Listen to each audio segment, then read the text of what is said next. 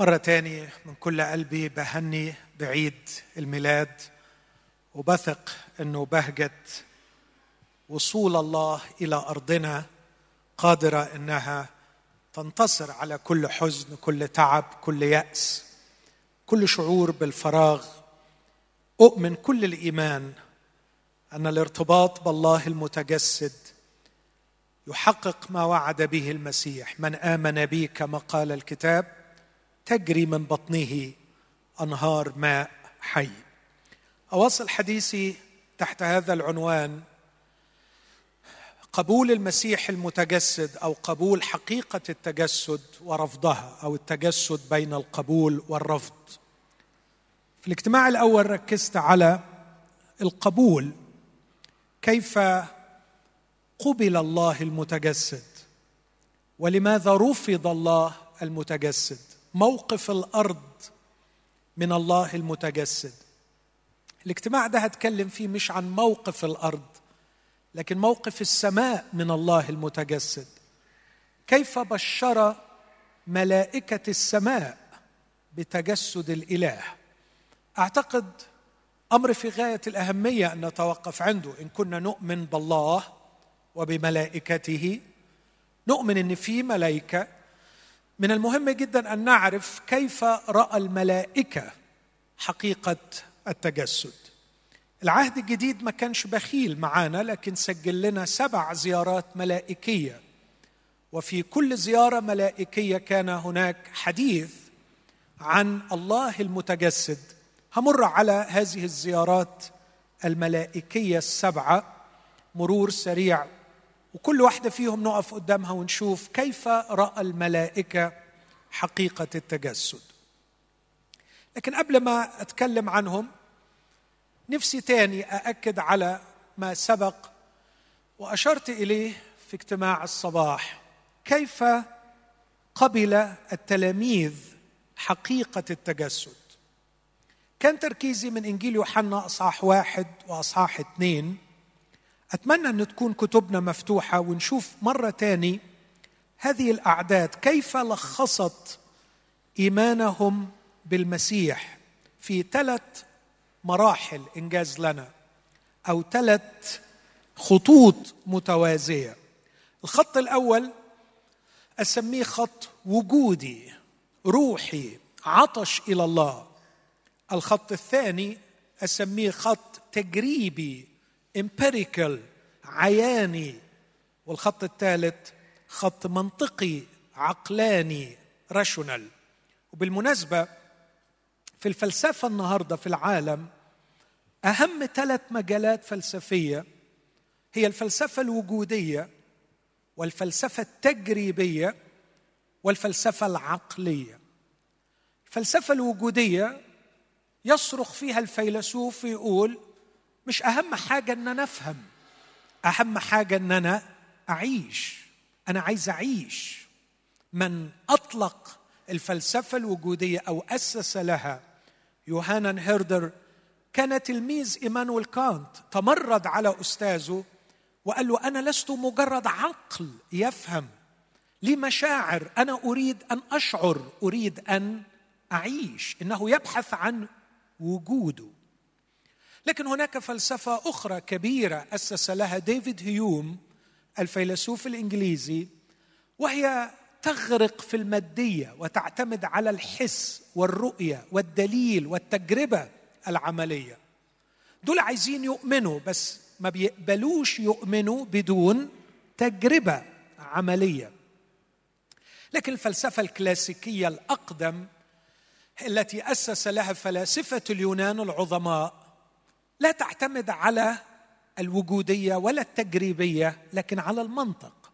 يريد أن يفهم يريد أن يحلل يريد أن يصل بالاستنتاجات العقلية. هل هذه الثلاث مجالات كانت حاضرة في ارتباط التلاميذ بيسوع المسيح؟ اجابتي نعم. في اصح واحد سمعوا المعمدان يقول هوذا حمل الله. فتركوا المعمدان وتبع يسوع. تبعوه منجذبين إليه. عاشوا معه. باتوا عنده ذلك اليوم. لقد وجدوا في العلاقة معه إشباع وجودي غير عادي. ولقد ثبت بعد هذا كيف أن ارتباطهم بالمسيح فعلا حقق لهم وجودهم على الأرض. يكفي أن دعوته لهم هلم ورائي فأجعلكم صيادين الناس. لقد تغيرت حياتهم من خلال هذا الالتحام الوجودي مع الله المتجسد. لكن أيضا بعدها مباشرة الكلام ده في يوحنا واحد نظر يسوع التفت ونظرهما يتبعان فقال لهما ماذا تطلبان؟ لم يقولوا نريد دليلا نريد منطقا نريد علما. لكن سألوا عن حاجة ثانية أين تمكث؟ أنت بتقعد فين؟ إحنا مش عطشانين لحجة ارجيومنت إحنا مش محتاجين دليل إحنا عايزين نقعد معاك إحنا عايزين نعرفك. إحنا عايزين ندخل في علاقة معاك. حضرتك ساكن فين؟ ممكن نزورك. ممكن نقعد معاك. ممكن نسمعك وتسمعنا. ممكن نعيش معاك. ممكن نمشي وراك. إن عطشنا ليس لدليل أو برهان أو حجة. عطشنا لعلاقة محيية. هذا هو جوهر الفلسفة الوجودية. أريد علاقة مشبعة. تعطيني معنى للوجود تعطيني معنى للحياة. لكن في اصحاح اثنين بعد ما ارتبطوا به التصقوا به وجدوا شخص مشبعا لهم تبعوه. فراحوا معاه عرس قانا الجليل. وهناك صنع يسوع أول معجزة عملية. كتاب يقول هذه بداية الآيات التي فعلها يسوع. اسمع النص من فضلك. وأظهر مجده فآمن به تلاميذه. السؤال هم ما كانوش آمنوا بيه قبل كده؟ عايز أسمع منكم. ما كانش يتقال عنهم تلاميذه. هم تلاميذه لأنهم آمنوا به ما معنى أنه أظهر مجده فآمن به تلاميذه أقدر أقول الإيمان الأولاني كان الإشباع الوجودي. الإيمان الثاني كان إيمان تجريبي لقد رأينا تجربة عملية تؤكد مجده كالإله إنه الله المتجسد. لذلك استطاع أن يحول الماء إلى خمر. الخلفية اليهودية حاضرة. عندما أراد الله أن يبرهن أنه حاضر مع موسى حول الماء إلى دم. بس يسوع ما جاش يحول الماء إلى دم حول الماء إلى خمر. هذا هو الفارق بين العهد القديم والعهد الجديد. حضور الله يحول الماء إلى دم يعلن القضاء. في العهد الجديد حضور الله يعلن الفرح والسرور والسعادة. والإشباع حول الماء إلى خمر. بالنسبة للعقل اليهودي عندما يرى هذه المعجزة يقول كما قال قديما السحر هذا إصبع. الله هم قالوا هذا هو ابن الله. لا تخلو حياة مؤمن من وقائع معجزية حقيقية في حياته. يقدر يقول عنها هذا اصبع الله. أشوف أيادي مرفوعة بتأكد لي الكلام ده. شكرا. بس حدوث هذه المعجزات في حياتك ليست هي التي تبني عليها إيمانك وارتباطك بالله. الارتباط بيسوع لا يبدأ بمعجزة. المعجزة تأتي تأكيد على روعة من ارتبطت به. لكن الإيمان بيسوع الحقيقي لا يأتي إلا نتيجة عطش حقيقي لوجود مشبع من خلال العلاقة معه. لكن جه بعديها الفلسفة العقلية.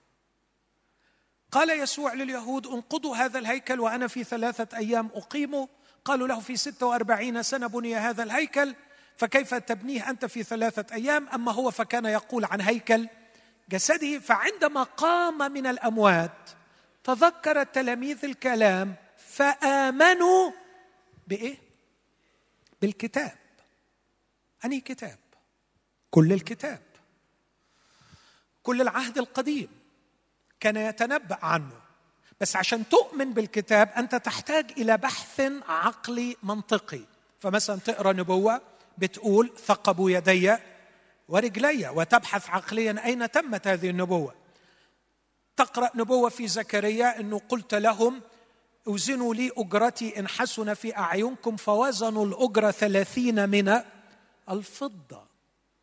ويتكلم الكتاب عن تلك الخيانة وبيع يسوع بثلاثين من الفضة. يتكلم الكتاب عن إنسان لست عدو لكن أليفي وصديقي كانت تحلو لي معك العشرة لكنه خان الصديق. نبوة عن يهوذا. يتكلم عن بيت لحم التي منها يخرج مدبر يرعى شعب إسرائيل. عندما أقرأ هذه النبوات وأقرأ الواقع أستطيع أن أستنتج منطقيا وعقليا أن يسوع هو الله المتجسد. لكن الإيمان بسبب المعجزة والإيمان بسبب الفهم المنطقي للكتاب جم بعد الارتباط الشخصي به أنا بشوف إن الكرازة اليومين دول للأسف الشديد شغالة على اثنين وثلاثة. علشان كده تعبانين. إحنا بنركز يا إما عايزين الناس تقتنع من خلال معجزة يا إما عايزين الناس تقتنع من خلال الكتاب والمنطق. لكن المسيح يصدمنا قائلا إنه لا الاقتناع بالمعجزة ولا الاقتناع بالكتاب هو اللي هيخلي الناس تخلص. اللي هيخلي الناس تخلص استجابتهم لروح الله فيشعروا بالعطش إلى الله. وإذا لم يشعروا بالعطش إلى الله ولا كل معجزات الدنيا هتخلص نفس واحدة والدليل كمل الآيات من فضلك اللي بعديها. فذهب يسوع إلى العيد وعمل آيات كثيرة. وكثيرون اذ راوا الآيات التي صنع. آمنوا. تخيل. آمنوا. لكن يسوع لم يأتمنهم على نفسه لأنه كان يعرف الجميع. دول أمنوا على نمرة كام؟ عشان أتأكد بس أن الرسالة واصلة. نمرة اثنين أمنوا على نمرة اثنين رأوا. Empirical. دليل تجريبي. لكن لم يكن لديهم عطش. في يوم من الأيام برضو في يوحنا سبعة ويوحنا ثمانية آمنوا لأنهم رأوا الآيات. اسمعوا لي يسمع الله لكم. واستفيقوا يرحمكم الله. وأرجو أن نفتح عقولنا لحق الله. قال اليهود ألعل المسيح إذا جاء يعمل آيات أكثر من التي عملها هذا؟ هو المسيح. آمنوا. فيسوع عمل لهم حفلة. لا. تعرف قال لهم إيه؟ فقال يسوع هاتها لنا الله يخليك في يوحنا 8 فقال يس... يمكن 31 ولا 32 فقال يسوع لليهود الذين آمنوا به. لليهود الذين آمنوا به. آمنوا به. اسمع. إنكم إن ثبتتم في كلامي فبالحقيقة تكونون تلاميذي وتعرفون الحق والحق يحرركم. تعرفوا ردوا عليه قالوا له إيه؟ نحن ذرية إبراهيم ولم نستعبد لأحد قط. تعرف خلاصة الحديث طلعوا إيه المؤمنين به يسوع بيقول لهم أنتم من اب هو إبليس. مؤمنين ولاد شيطان. مؤمنين ولاد الشيطان. ده كلامي؟ ده تفسيري ولا كلام ربنا؟ طب هم آمنوا إزاي؟ لأنهم رأوا الآية في العيد. فصدقوا. Empirical philosophy. ويا للعار عندما نحول المسيحية إلى empirical philosophy إلى فلسفة تجريبية نرى الدليل فنؤمن. أو فلسفة عقلانية نرى الدليل المنطقي فنؤمن. الحجة. أنا لا أكرز بحجة ولا أكرز بمعجزة أكرز بيسوع وإياه مصلوبا. ومن لا يقبل يسوع كشخص ويشعر باحتياجه ليسوع ولا كل آيات الدنيا ولا كل حجج الدنيا هتخلصه. أما إذا كنت تبغي يعني قوة إقناع بالحجة أو قوة إبهار بالمعجزة دي حاجة ترجع لك لكن أنا بتكلم عن خلاص النفوس. النفوس تخلص عندما تعطش إلى الله الحي الحقيقي. يقول ملخصا اختبار إخوة تسالونيكي كيف رجعتم إلى الله من الأوثان لتعبدوا الله الحي الحقيقي وتنتظروا ابنه من السماء يسوع؟ إن الخلاص يحدث عندما تعطش النفوس روحيا اخلاقيا وجوديا إلى علاقة محيية. وتمل النفوس من الأرض ومن البشر. ويتجه القلب إلى السماء في انتظار هذه العلاقة المحيية. فتجيب السماء بالابن المتجسد يسوع الله الإنسان الوحيد القادر على إشباع الاحتياج الوجودي للإنسان. لا شك أن حدوث المعجزة بركة للتلاميذ يؤكد الإيمان. لا شك أن اتفاق الأحداث مع الوقائع الكتابية شيء جميل يجعل العقل يقتنع بقوة المنطق. بما أن بما أن بما أن اذا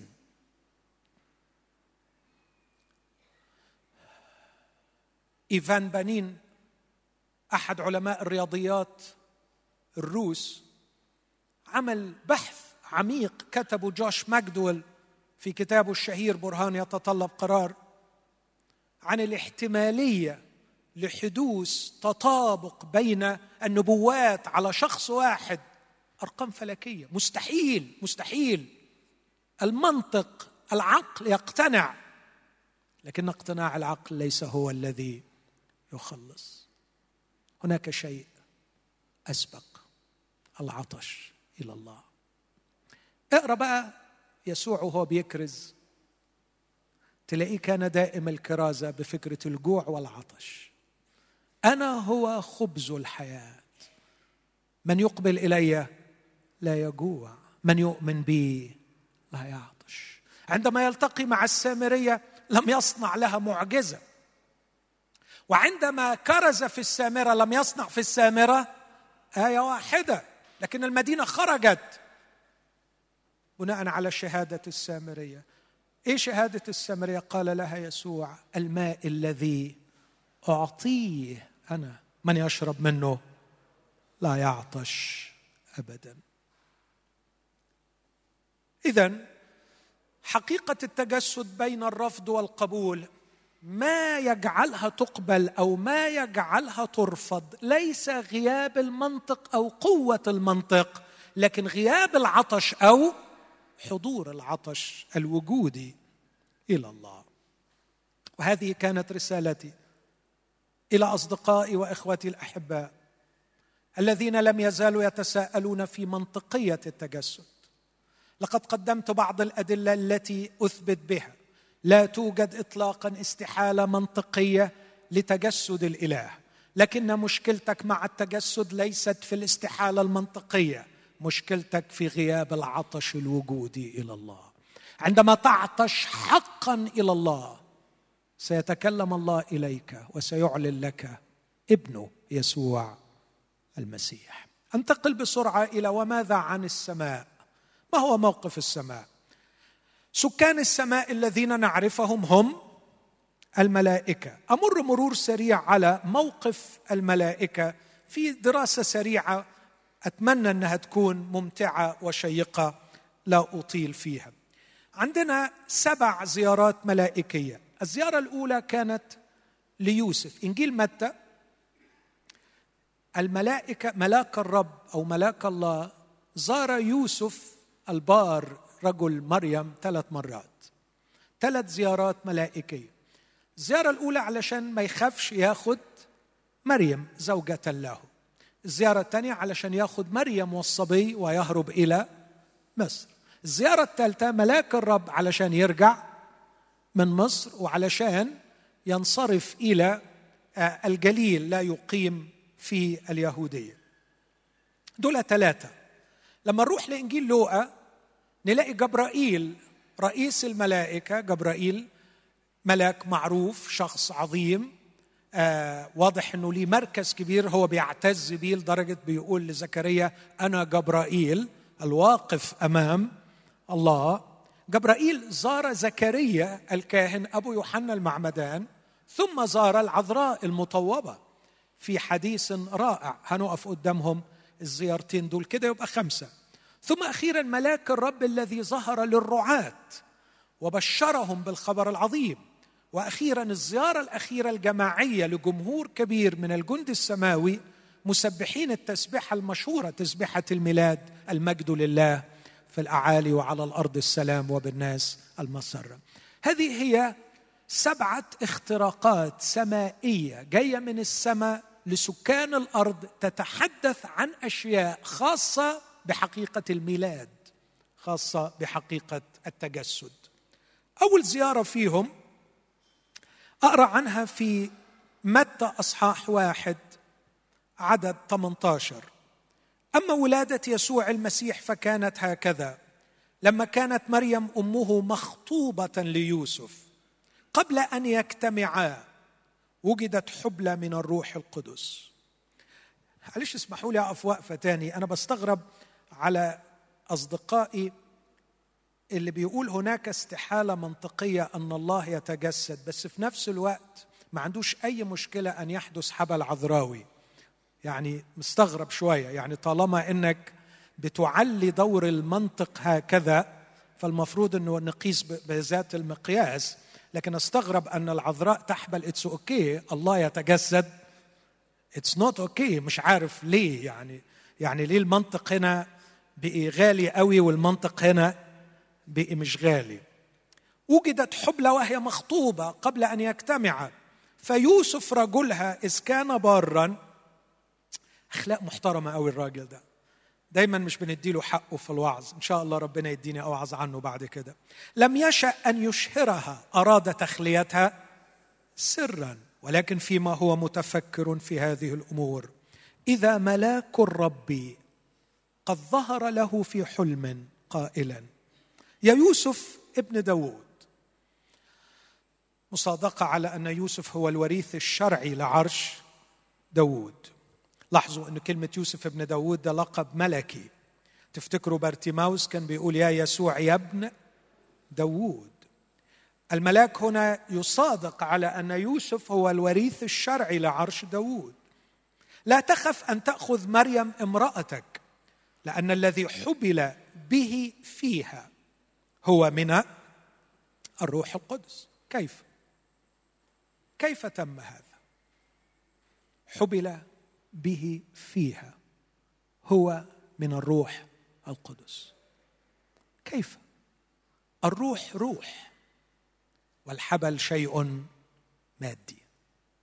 وعندما سألت المطوبة وهنيجي للسؤال بتاعها كيف يكون هذا. الإجابة قوة العلي الروح القدس يحل عليك وقوة العلي تظللك وسيحدث الخلق. كيف؟ لا نعرف. وإحنا فوق بين الاجتماعين أحد الخدام المحبوبين والأصدقاء الأعزاء قال لي ماهر ما عندكش كلمة بديلة لكلمة سر؟ مرات كده لما بنقولها للناس إنها سر كأننا يعني بنقول هي كده وما تفكرش. آه، ما تشوف لنا كلمة غير الكلمة دي. قلت له حبيبي هي كلمة فلسفية. الفلسفة والعلم النهاردة بيحترم ميستري إن في حاجات مش مفهومة. بس لاحظ إحنا بنشغل عقلنا في مليون حاجة وبنفكر وبنحاول نفهم مليون حاجة. بس لازم نعترف بمحدوديتنا في الآخر. وزي ما أشرت في اجتماع الصباح إنه النهارده قدام الخليقة هناك أشياء كثيرة غير مفهومه لو مش مصدقني اكتب بس على جوجل أسرار الكون مثلا أو أشهر عشر أسرار في الكون. هتلاقي وأمور أغرب من الخيال. خليني أقول لكم سر من أسرار الطبيعة. في حقيقة علمية. اسمها بالإنجليزية The Dual Nature of Light. الطبيعة المزدوجة للضوء. دي مشكلة في العلم. من عشرات السنين العلماء بيتخانقوا مع بعض. جزء بيقول الضوء موجات. وجزء الثاني يقول لا الضوء جسيمات فوتونز. ودول عندهم حق. ودول عندهم حق. لأنه في الحقيقة عندما طبقوا قواعد الجسيمات على شعاع الضوء مشيت. كل قوانين الجسيمات. يعني مثلا لقيوا إنه شعاع الضوء وهو داخل مجال الجاذبية الأرضية بينحني. بينحني معناها إنه له كتلة إنه مادة تتأثر بالجاذبية. لكن عندما يطبقوا على شعاع الضوء كل قوانين الموجات يجدوها تسري فهو موجات. وكان هناك معسكر لهذا وهناك معسكر لذاك والخناقات شغالة. حلوا الإشكالية إزاي؟ حلوها بالطريقة دي. قالوا خلينا نتفق على الطبيعة المزدوجة للضوء. طب إزاي الاثنين يمشوا مع بعض؟ قالوا سر.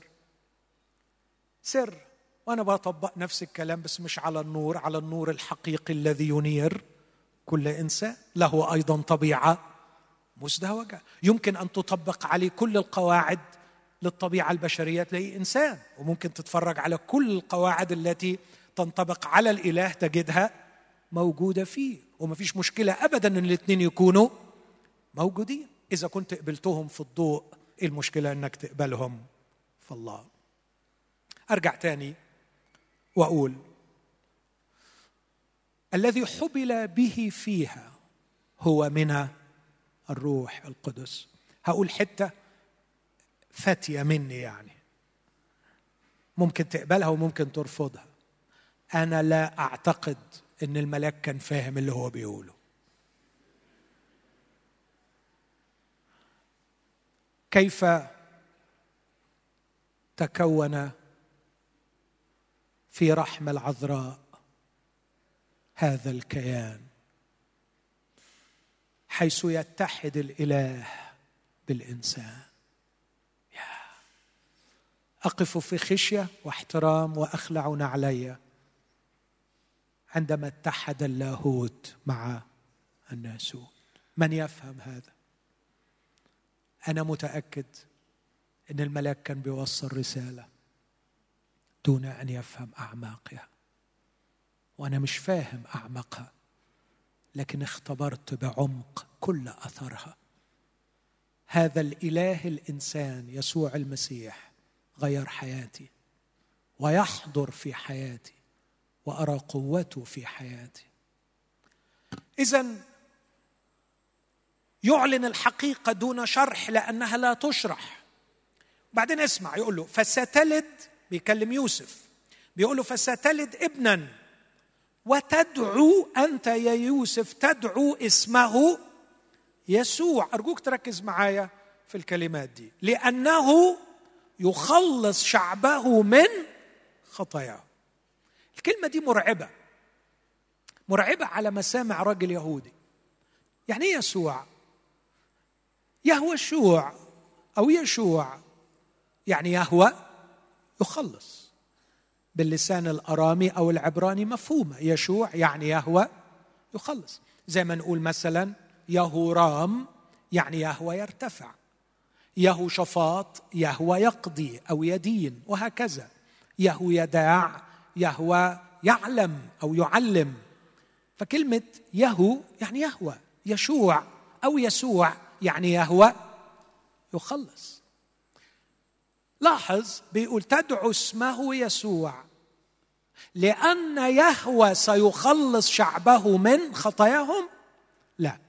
لأنه يخلص شعبه من خطب. لاحظ الاسم يسوع يعني يهوى يخلص وبيقول على يسوع إنه هو يخلص شعبه من خطاياهم. يبقى يسوع هو؟ هو يهوى. أنتوا في الاجتماع الثاني بتبقوا نايمين شوية. أنا بالنسبة لي دي كانت يعني لقطة لقطة كده يعني حاسس إن أنا لقيت لقيه بس مش حاسس إنكم لقيتوا اللقية دي معايا.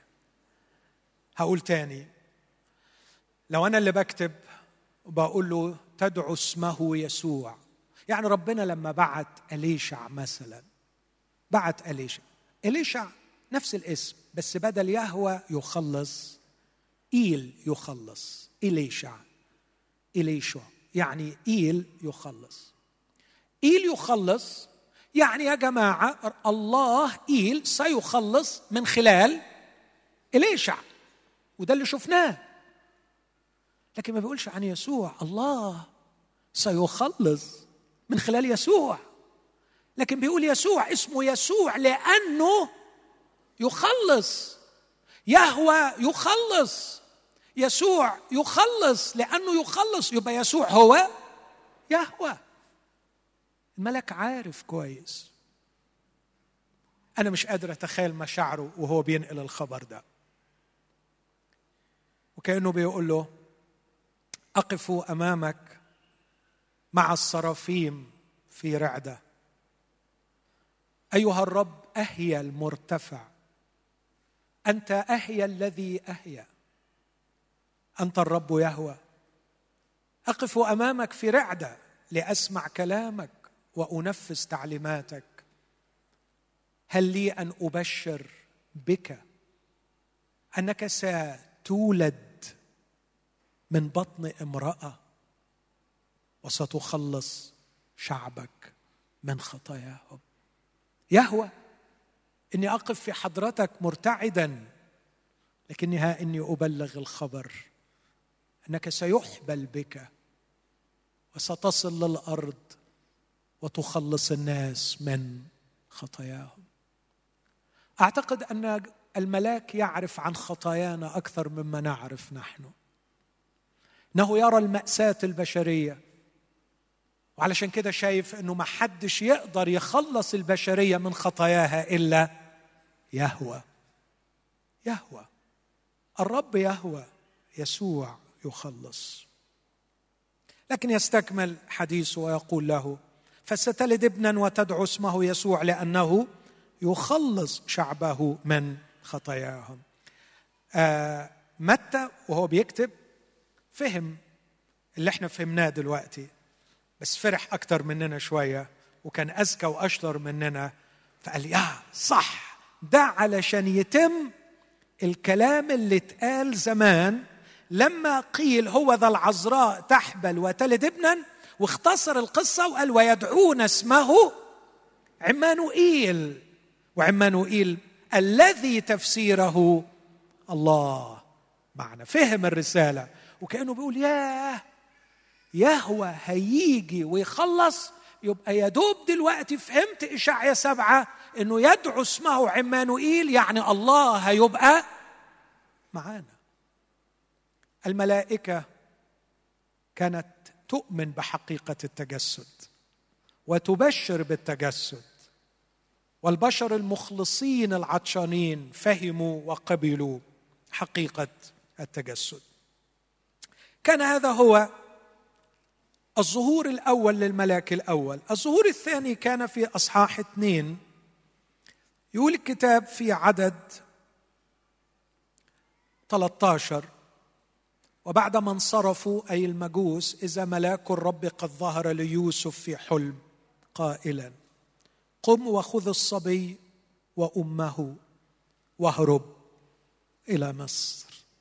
وكن هناك حتى أقول لك لأن هيرودس مزمع أن يطلب الصبي ليهلكه. فقام وأخذ الصبي وأمه ليلا وانصرف إلى مصر.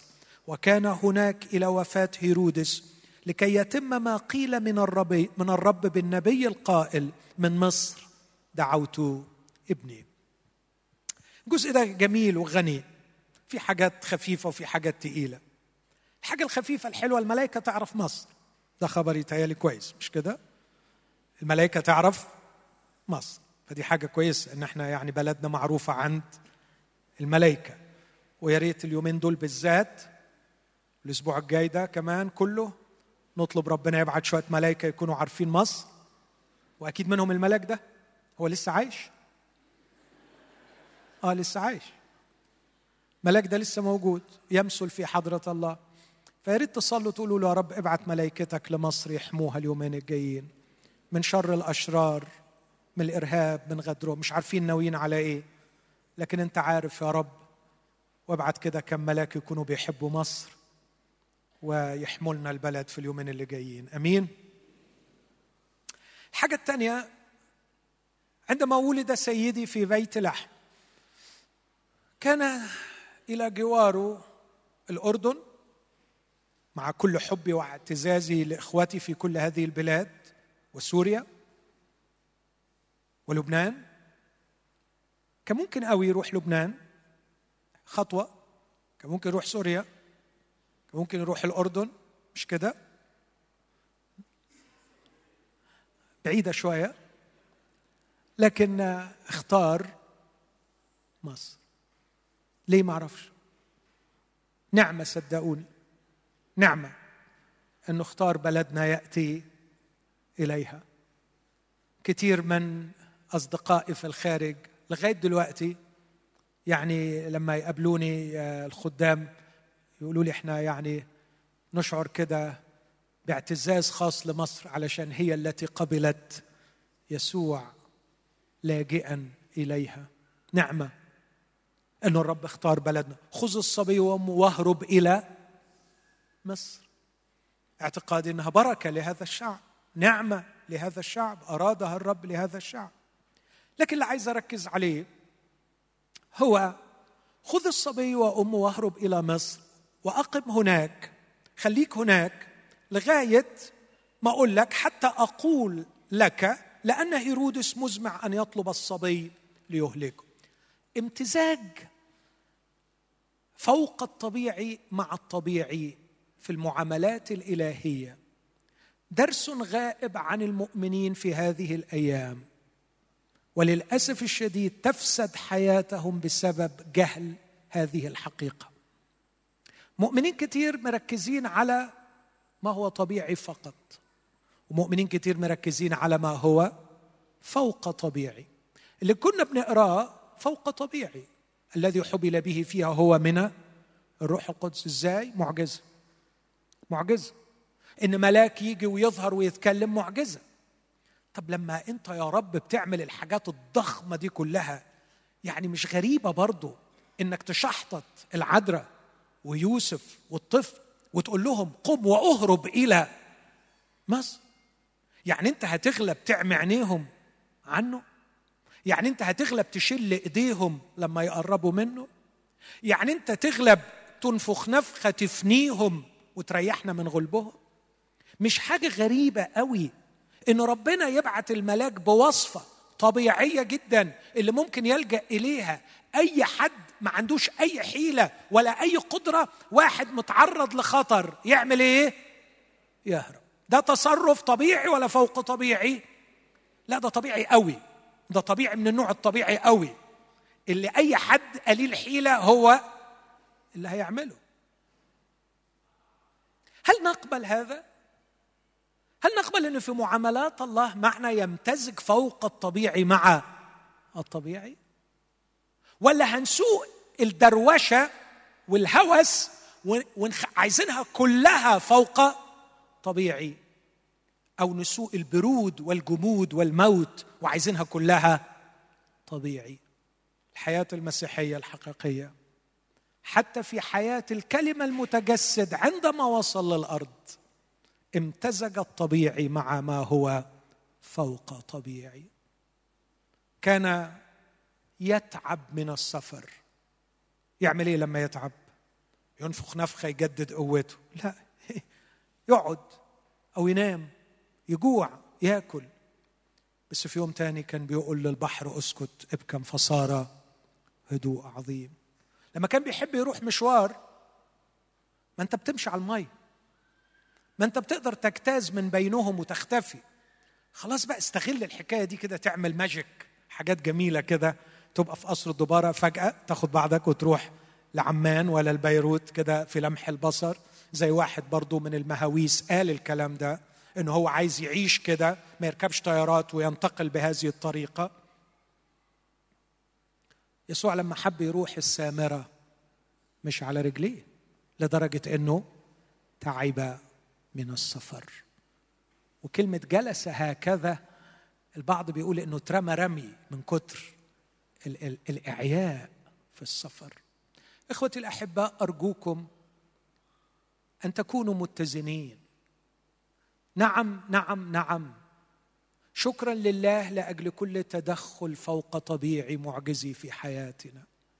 لكنه شيء من الهوس الهوس الذي يؤدي بعائلات إلى التهلكة الذي يدمر مستقبل أطفال. قلبي يدمي على عائلات تدمرت. بسبب الهوس بما هو فوق طبيعي. كونوا متزنين يا أحبائي. الحياة إذا خلت من ما هو فوق طبيعي تفقد رونقها وجمالها. نهتز وفعلا يهتز إيماننا. لكن شكرا للرب حياتنا لا تخلو من التدخلات المعجزية. وأكاد أقول على مستوى يومي يتدخل الله. لكن علينا أن نحترم ما هو طبيعي ومنطقي وعقلاني. لكن متى برضه راح مدخل تعليق عقد الدنيا شوية قال آه ده علشان يتم ما قيل بالنبي القائل يتم ما قيل من الرب بالنبي القائل من مصر. دعوت ابني. بعض الأشخاص اللي عندهم رغبة عدوانية شوية ضد الكتاب المقدس. ما أعرفش مين زرعها فيهم. إذا هم نايمين حد ضحك عليهم وزرع لهم حاجة في دماغهم. عندهم رغبة عدوانية شوية تجاه الكتاب المقدس. يقول لك بص الكلام. آه أي كلام. إيه جاب ده بده؟ اولا في هوشع ما كانش بيتكلم عن يسوع. ده كان بيتكلم عن مين؟ عن إسرائيل. وبعدين ده في القرينة بيقول إن أنا هدعو ابني من مصر لكن هنا بيقول إيه؟ روح مصر. ده كلام غريب ده أي كلام؟ أهو واحد بيقول أي كلام. طب أسأله بس اللي بيقول إنه ده واحد بيقول أي كلام. مش ممكن حضرتك تكون أنت برضه بتقول أي كلام؟ ولا يعني ده بعيد عنك؟ يعني ده وارد على متى المسوق من الروح القدس؟ مش وارد على حضرتك برضه. إنك ممكن أنت تكون بتقول أي كلام. أعتقد إنه بيقول أي كلام. اسمحوا لي أدعي هذا الإدعاء. إيه الفكرة؟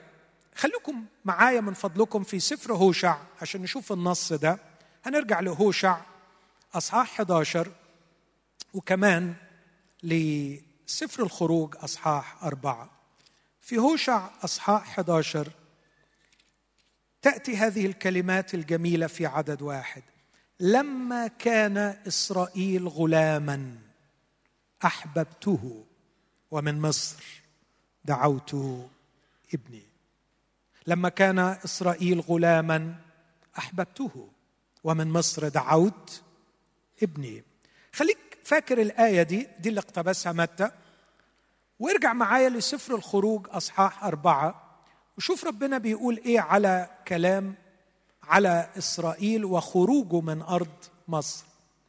في سفر الخروج أصحاح أربعة عندما أرسل الرب موسى إلى فرعون عدد واحد وعشرين من خروج أربعة وقال الرب لموسى وعندما تذهب لترجع إلى مصر انظر جميع العجائب التي جعلتها في يدك واصنعها قدام فرعون ولكني أشدد قلبه حتى لا يطلق الشعب.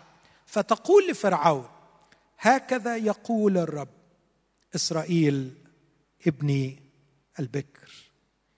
فقلت لك اطلق ابني ليعبدني. حطوا خروج أربعة مع هوشع 11 تجدوا حالة حب للابن للابن البكر. حالة حب شديد للابن البكر. أنا مستعد إني أعمل عجائب لكي تطلق ابني. لما كان إسرائيل غلاما طفلا صغيرا أحببته ومن مصر دعوت ابني. إن هذين الجزئين يصفان حالة حب شديد للابن لكن كمان ومعاها وتدخل لإنقاذ الابن. تدخل لإنقاذ الابن. في خروج أربعة تدخل لإنقاذ الإبن. في هوشع 11 تدخل لإنقاذ الإبن. في متى واحد تدخل أو متى اثنين تدخل لإنقاذ الإبن؟ لاحظ الحالة هنا والحالة هنا. لم يكن متى يقول لكي تتم كلمات هذه النبوة حرفيا في يسوع لكن هذه هي الحالة التي قيل فيها هذا الكلام وهي نفس الحالة التي تحدث الآن. مع الفارق إن الابن دلوقتي أغلى من الابن بتاع زمان. ده الابن الوحيد الذي به سررت. ده اللي يتقال عنه فعلا أحببته. هذا هو ابن الحبيب الذي به سررت. اذا في كلمتين حالة حب للابن وتدخل لإنقاذ الابن. عندما قال من مصر دعوت ابني كان الله يعلن عن حبه لابنه ويتدخل لإنقاذ هذا الابن. وإيه اللي حصل لما ظهر الملاك ليوسف؟ متى بيعلق بيقول أنا اللي شايفه إن الله بيحب ابنه وتدخل لإنقاذ ابنه. اذا الشخص اللي بيقول أي كلام ما كلفش روحه بس حتى إنه هو يذاكر شوية زيادة ويجتهد. هنا أسلوب نقدر ناخده كنموذج كيف تتم نبوات العهد القديم؟ كيف يتم الاقتباس من العهد القديم؟ وكيف كان كتاب العهد الجديد يعلقون على نبوات العهد القديم؟ الظهور الثالث كان ليوسف لاحق لهذا الظهور لما قال له في عدد 19 ملاك الرب ظهر في حلم ليوسف قائلا قم وخذ الصبي وأمه واذهب إلى أرض إسرائيل لأنه قد مات الذين كانوا يطلبون نفس الصبي. عندي إحساس بحالة من التطابق أو التشابه بين عودة موسى إلى مصر وبين عودة المخلص من مصر. كلاهما مخلص كلاهما تعرض لمحاولة اغتيال وهو طفل. وكلاهما نجا من مذبحة للأطفال وهو طفل.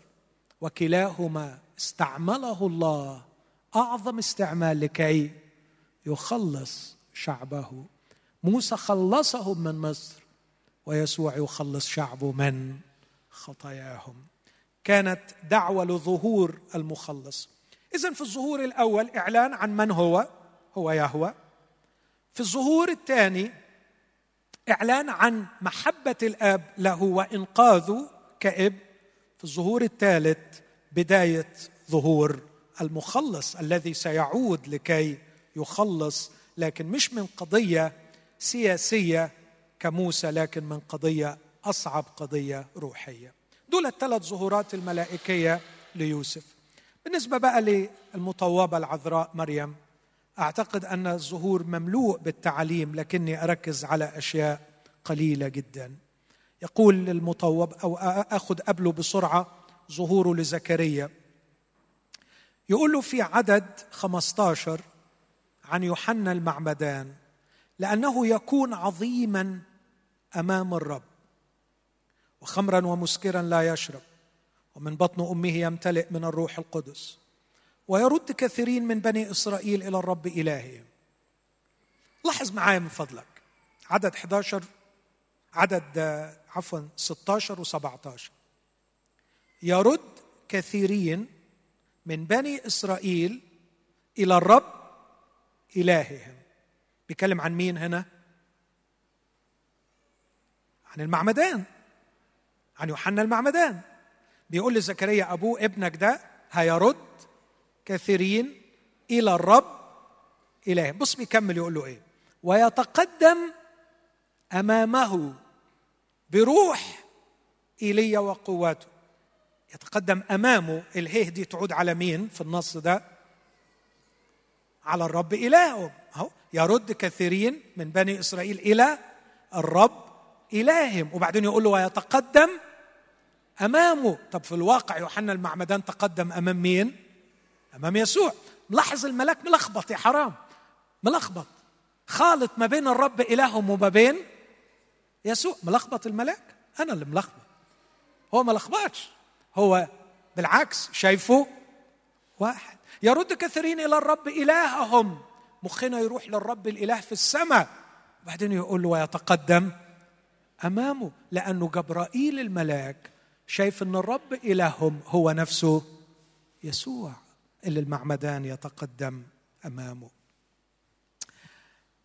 ليرد قلوب الآباء إلى الأبناء والعصاة إلى فكر الأبرار لكي يهيئ للرب شعبا مستعدا. هرجع تاني للرؤية دي لكن بعد ما أروح لظهوره للعذراء في أصحاح واحد عدد 28 دخل إليها الملاك وقال سلام لك ايتها المنعم علي. اللغة الكتابية غير اللغة البشرية. اللغة الكتابية تؤكد على أنها نعمة استقرت على المطوبة. اللغة البشرية حاجة ثانية الرب معك مباركة أنت في النساء. فلما رأته اضطربت من كلامه وفكرت ما عسى أن تكون هذه التحية؟ فقال لها الملاك لا تخافي يا مريم لأنك قد وجدت نعمة عند الله وها أنت ستحبلين وتلدين ابنا وتسمينه يسوع. هذا يكون عظيما.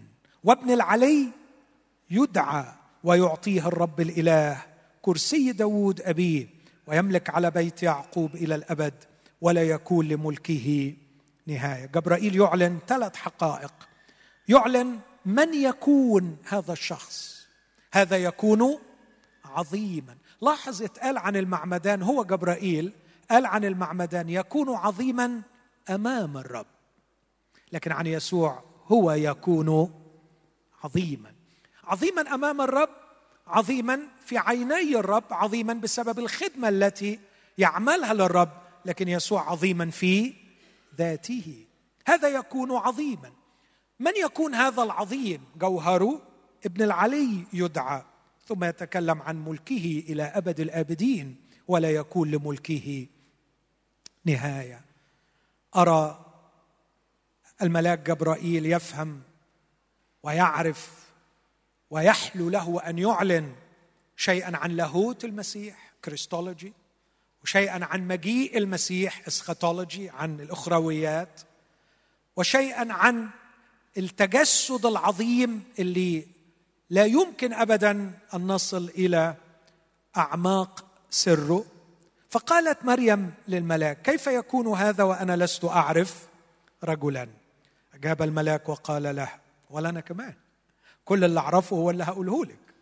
الروح القدس يحل عليك وقوة العلي تظللك فلذلك أيضا القدوس ياه ياه أنتوا حضرتك سيد العارفين واقفين فوق ما بتقولوش الكلمة دي غير للجالس على العرش. طول الوقت عمالين تقولوا له قدوس قدوس قدوس. إزاي تتخيل طفل من امرأة يولد تقول عنه القدوس يقول يا ابني ما هو هو انت ما بطلتش لخبطة ما هو هو هو هو اللي أنا شايفه فوق هو هو ده الذي سيولد منها. القدوس المولود منك يدعى ابن الله. وبعدين يقدم لها الدليل المعجزي إنه في واحدة في شيخوختها حبلت فليس شيء غير ممكن لدى الله. الله بيقدر يعمل كل حاجة. شوف الرد الرائع من المطوبة التي هي بالنسبة لنا مدرسة وقدوة نتعلم منها. فقالت مريم هو ذا أنا. أمة الرب ليكن لي كقولك. فمضى من عندها الملاك الحقيقة تحتاج تعليقات كتير لكن علق على حاجة واحدة بس عشان الوقت. زكريا سأل نفس السؤال اللي سألته العذراء صح؟ نفس السؤال. زكريا بيقول له أنا راجل كبير في السن ومراتي كبيرة في السن فكيف يكون هذا؟ الكلام ده ما ينفعش. العذراء بتقول له أنا لست أعرف رجلا فكيف يكون هذا؟ غريبة قوي أنه جبرائيل على زكريا اتعصب وخرسه وكبرت معاه قوي. إزاي أنت تقول لي كيف يكون هذا؟ أنا جبرائيل الواقف أمام الله جئت لأكلمك وتقول الكلام ده طب أنت هتفضل ساكت مش هتتكلم لغاية ما كلامي يحصل.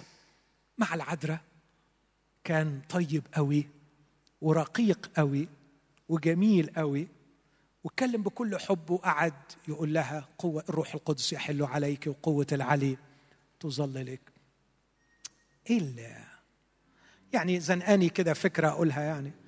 يظهر كان في الأصحاح اللي فات بروتستانتي ودلوقتي بقى أرثوذكسي على فكرة كلنا بنحب العذراء وكلنا بنتعلم منها وكلنا بنطيع القول منذ الآن جميع الأجيال تطوبني. ليه ليه الملاك كان رقيق قوي مع العذراء؟ وكان عنيف قوي مع زكريا. أعتقد إنه الحل الوحيد أن هناك أسئلة تطلق في صورة استفهام وهناك أسئلة تطلق في صوره استنكار. والرب بيميز والملائكة بيميزوا والأذكياء يعرفوا يميزوا. إذا كنت تسأل السؤال مستفهما أم تسأل السؤال مستنكرا؟ وأنا أكاد أجزم أن زكريا سأل السؤال مستنكرا. إزاي ده يحصل؟ ده كلام ما يتصدقش. خلاص يا حبيبي ما تصدقش. أنت الخسران. خلاص. لكن العذراء لم تكن تسأل مستنكرة لكن تسأل مستفهم. إخوتي الرب يفتح لنا الباب على مصراعيه لكي نستفهم لكن عار علينا أن نستنكر. ما يلقش بينا ابدا أن نوبخه أن نحاجه بطريقة توبيخ إزاي تعمل كده؟ حد فيكم سمع مؤمنين بيتكلموا بالطريقة دي؟ للأسف الشديد. أنا بسمع كتير الأسلوب ده. ما اخبيش عليكم وأنا بقفل. طبعا ما بقدرش أعمل اللي عمله جبرائيل لأن مملوكش الحمد لله إني مملوكش لكن بيبقى عندي كده بقفل فعلا أو بلغة الشباب بفصل. خلاص. خلاص فعلا. بحس إنه كل الكلام ملوش لازمة. خلاص يا حبيبي طالما إن أنت عليت كرسيك على كرسيه وعليت دماغك على دماغه وحضرتك شايف اللي هو مش شايفه وحضرتك يعني قاري الواقع غير اللي هو قاريه. وانت فاهمها وهو مش فاهمها. وانت شايف إن كان ممكن يتعمل بطريقة تاني هو ما عرفش يعملها. فأنا حضرتك كده بتكلم مع ربنا وأنا ما بعرفش غير ربنا واحد هو اللي بتكلم. معاه فاسمح لي أمشي من قدامك لأني ما بعرفش أتكلم مع آلهة. لما تاخد وضعك كبشر وترجع تاني مستفهما مثل كل البشر ممكن ساعتها نقدر نتكلم. بس عايز أقول لك على فكرة شيمة العارفين الاستفهام وشيمة الجهال الاستنكار.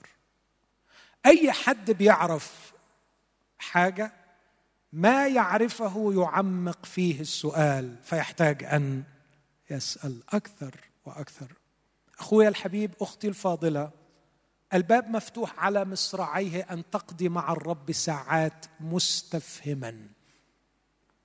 لكن الأدب يمنعنا عن أن نستنكر. لا يليق. لا يليق. طبعا تقول لي أنت كده شديت علينا شوية.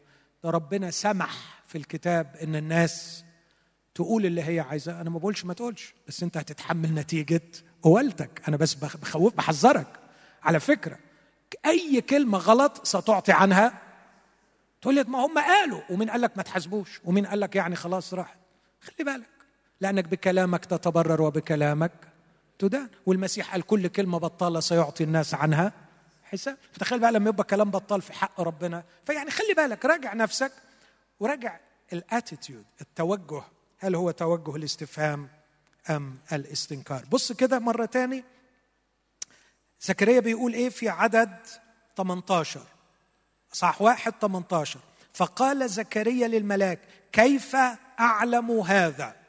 لأني أنا شيخ وامرأتي متقدمة في أيامها. بص كده في كلام العذراء في أصحاح اثنين عدد 34 كيف يكون هذا؟ وأنا لست أعرف رجل. لما تاخد النصين تقريبا متشابهين. بس واضح من رد فعل الملاك إن الروح اللي وراهم كانت مختلفة. أختم بزيارة الملاك للرعاة. ولد لكم اليوم. حتة ولد لكم دي تيالي كده كأنه بيقولها بفرح باعتباره خادم بيبلغ خبر. لكن في نفس الوقت شاعر إنه هو محروم. ولد لكم وليس ولد لنا. لا يضم نفسه معنى متخيلين؟ الملائكة لا تجرؤ أن تضم نفسها معنا في فرحة الميلاد. ليس ولد لنا لكن ولد لكم. يا بني البشر استمتعوا بالهدية. احضنوا المولود. استقبلوا المولود في أحضانكم فقد ولد لكم. إن هذا المولود هو عطية السماء لكم يا بني البشر. ابتهجوا بها. هيئوا له مكانا. دعوه يدخل. إنه ولد لكم. وهو مستعد للدخول. وكأن الملاك يقول منذ أن خلقني وأنا أمامه أفعل أمره عند سماع صوت كلامه. مقتدر قوة لكي أطيع وأخدم لكني لست موعودا بهذه العلاقة التي بينه وبينكم. إنه ولد لكم كمخلص تتوحدوا به. أنا سأظل إلى أبد الآبدين خادما عنده. أسمع لكي أنفذ أوامره. لكن أنتم مدعوين أن تكونوا واحدا معه. ولد لكم مخلص هو المسيح. الرب المسيح الرب اعتراف بلاهوت المسيح. بعدين يقول لهم وهذه لكم العلامة. تجدون طفلا مقمطا مضجعا في مذود. ويا لها من علامة. يا لها من علامة تعني الكثير بالنسبة لي. إن أعظم علامة تؤكد وجود الله هي ولادة الطفل. ما زالت هذه المعجزة ولاده الطفل. تبهرني وتجعلني أقف في خشوع أمام روعة الحياة أمام روعة الحياة. حد فيكم جرب الموقف ده؟ وهو بيستلم طفل صغير لأول مرة بين إيديه. أتذكر حكيت الحكاية دي قبل كده وأحكيها تاني. لما خدت ابني الكبير من غرفة الولادة وهو عمره ساعات.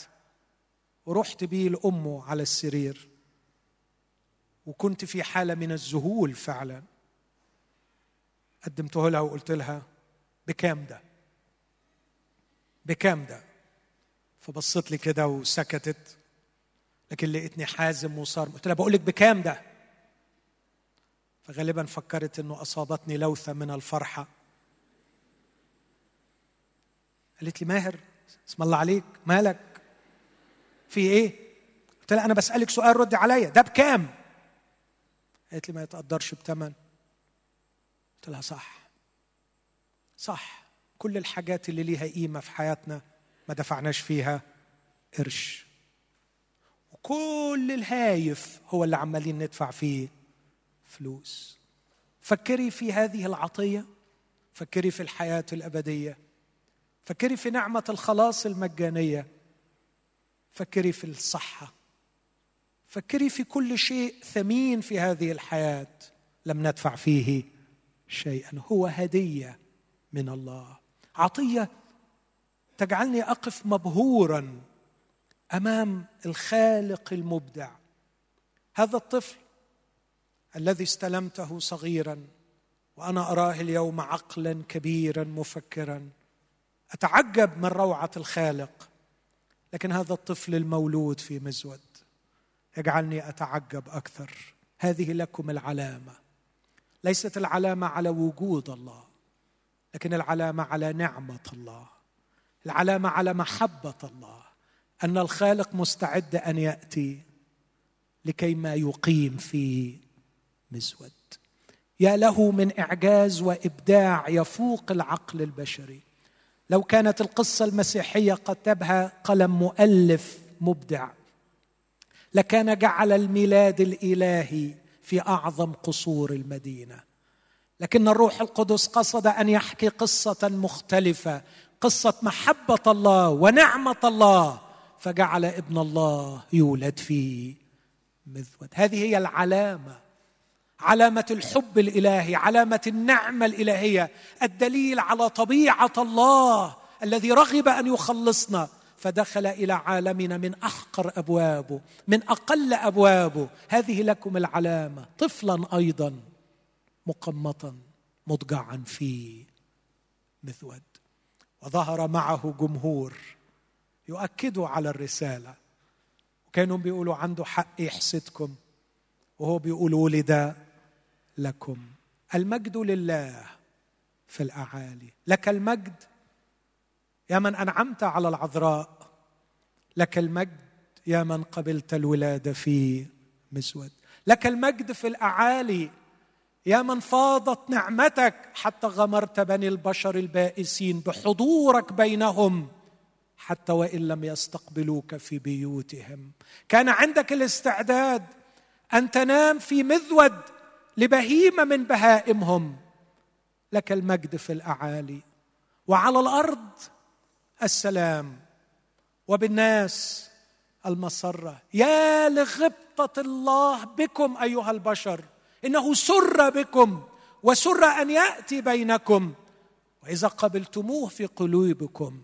على الأرض السلام. والسلام في اللغة العبرية لا يعني مجرد عدم خصام أو عدم خوف. لكن يعني الانسجام والمصالحة. على الأرض السلام. حاله من التناغم حاله من المصالحة. تحدث إذا قبلنا مولود المذود في قلوبنا. أين هو الآن؟ هو الآن في مكان من مكانين. لم يزل كثيرون للأسف لا يفسحوا له مكانا في البيت. تجدون طفلا مقمتا مضجعا في مزود لأنه إذ لم يكن لهما موضع في المنزل. لم يزل الله المتجسد اليوم. ليس له مكان في بيوت كثيرة. ما يقدم له إلى اليوم هو خارج البيت.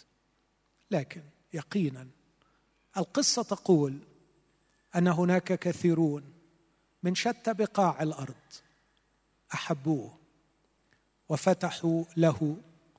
ليس فقط بيوتهم لكن فتحوا قلوبهم بل وفتحوا كنوزهم وقدموا له ذهبا ولبانا ومرا. واليوم أقول لكل من يسمعني إن التجسد حقيقة. والله قد وصل. وطفل المذود إما أن يجد مكانا في قلبك أو مكانا في المزود. فيا ترى ماذا أنت مزمع أن تفعل؟ هل ستصر على أن يكون خارج البيت بعيدا عنك؟ أم أن تفتح له قلبك وتقبله؟ خلونا نقف مع بعض وإحنا بنقبل شهادة السماء عن يسوع. ونفرح ونغني مع ملائكة السماء نهنئ أنفسنا كما هنؤونا لسبب هذا الافتقاد الإلهي. لقد افتقدنا المشرق من العلاء ليضيء على الجالسين في الظلمة وظلال الموت. افتقدنا بأحشاء رحمة إلهنا ليهدي أقدامنا في طريق السلام. دعونا نحن في هذه الأيام نفتح له قلوبنا أكثر نستقبله أكثر نرحب به أكثر.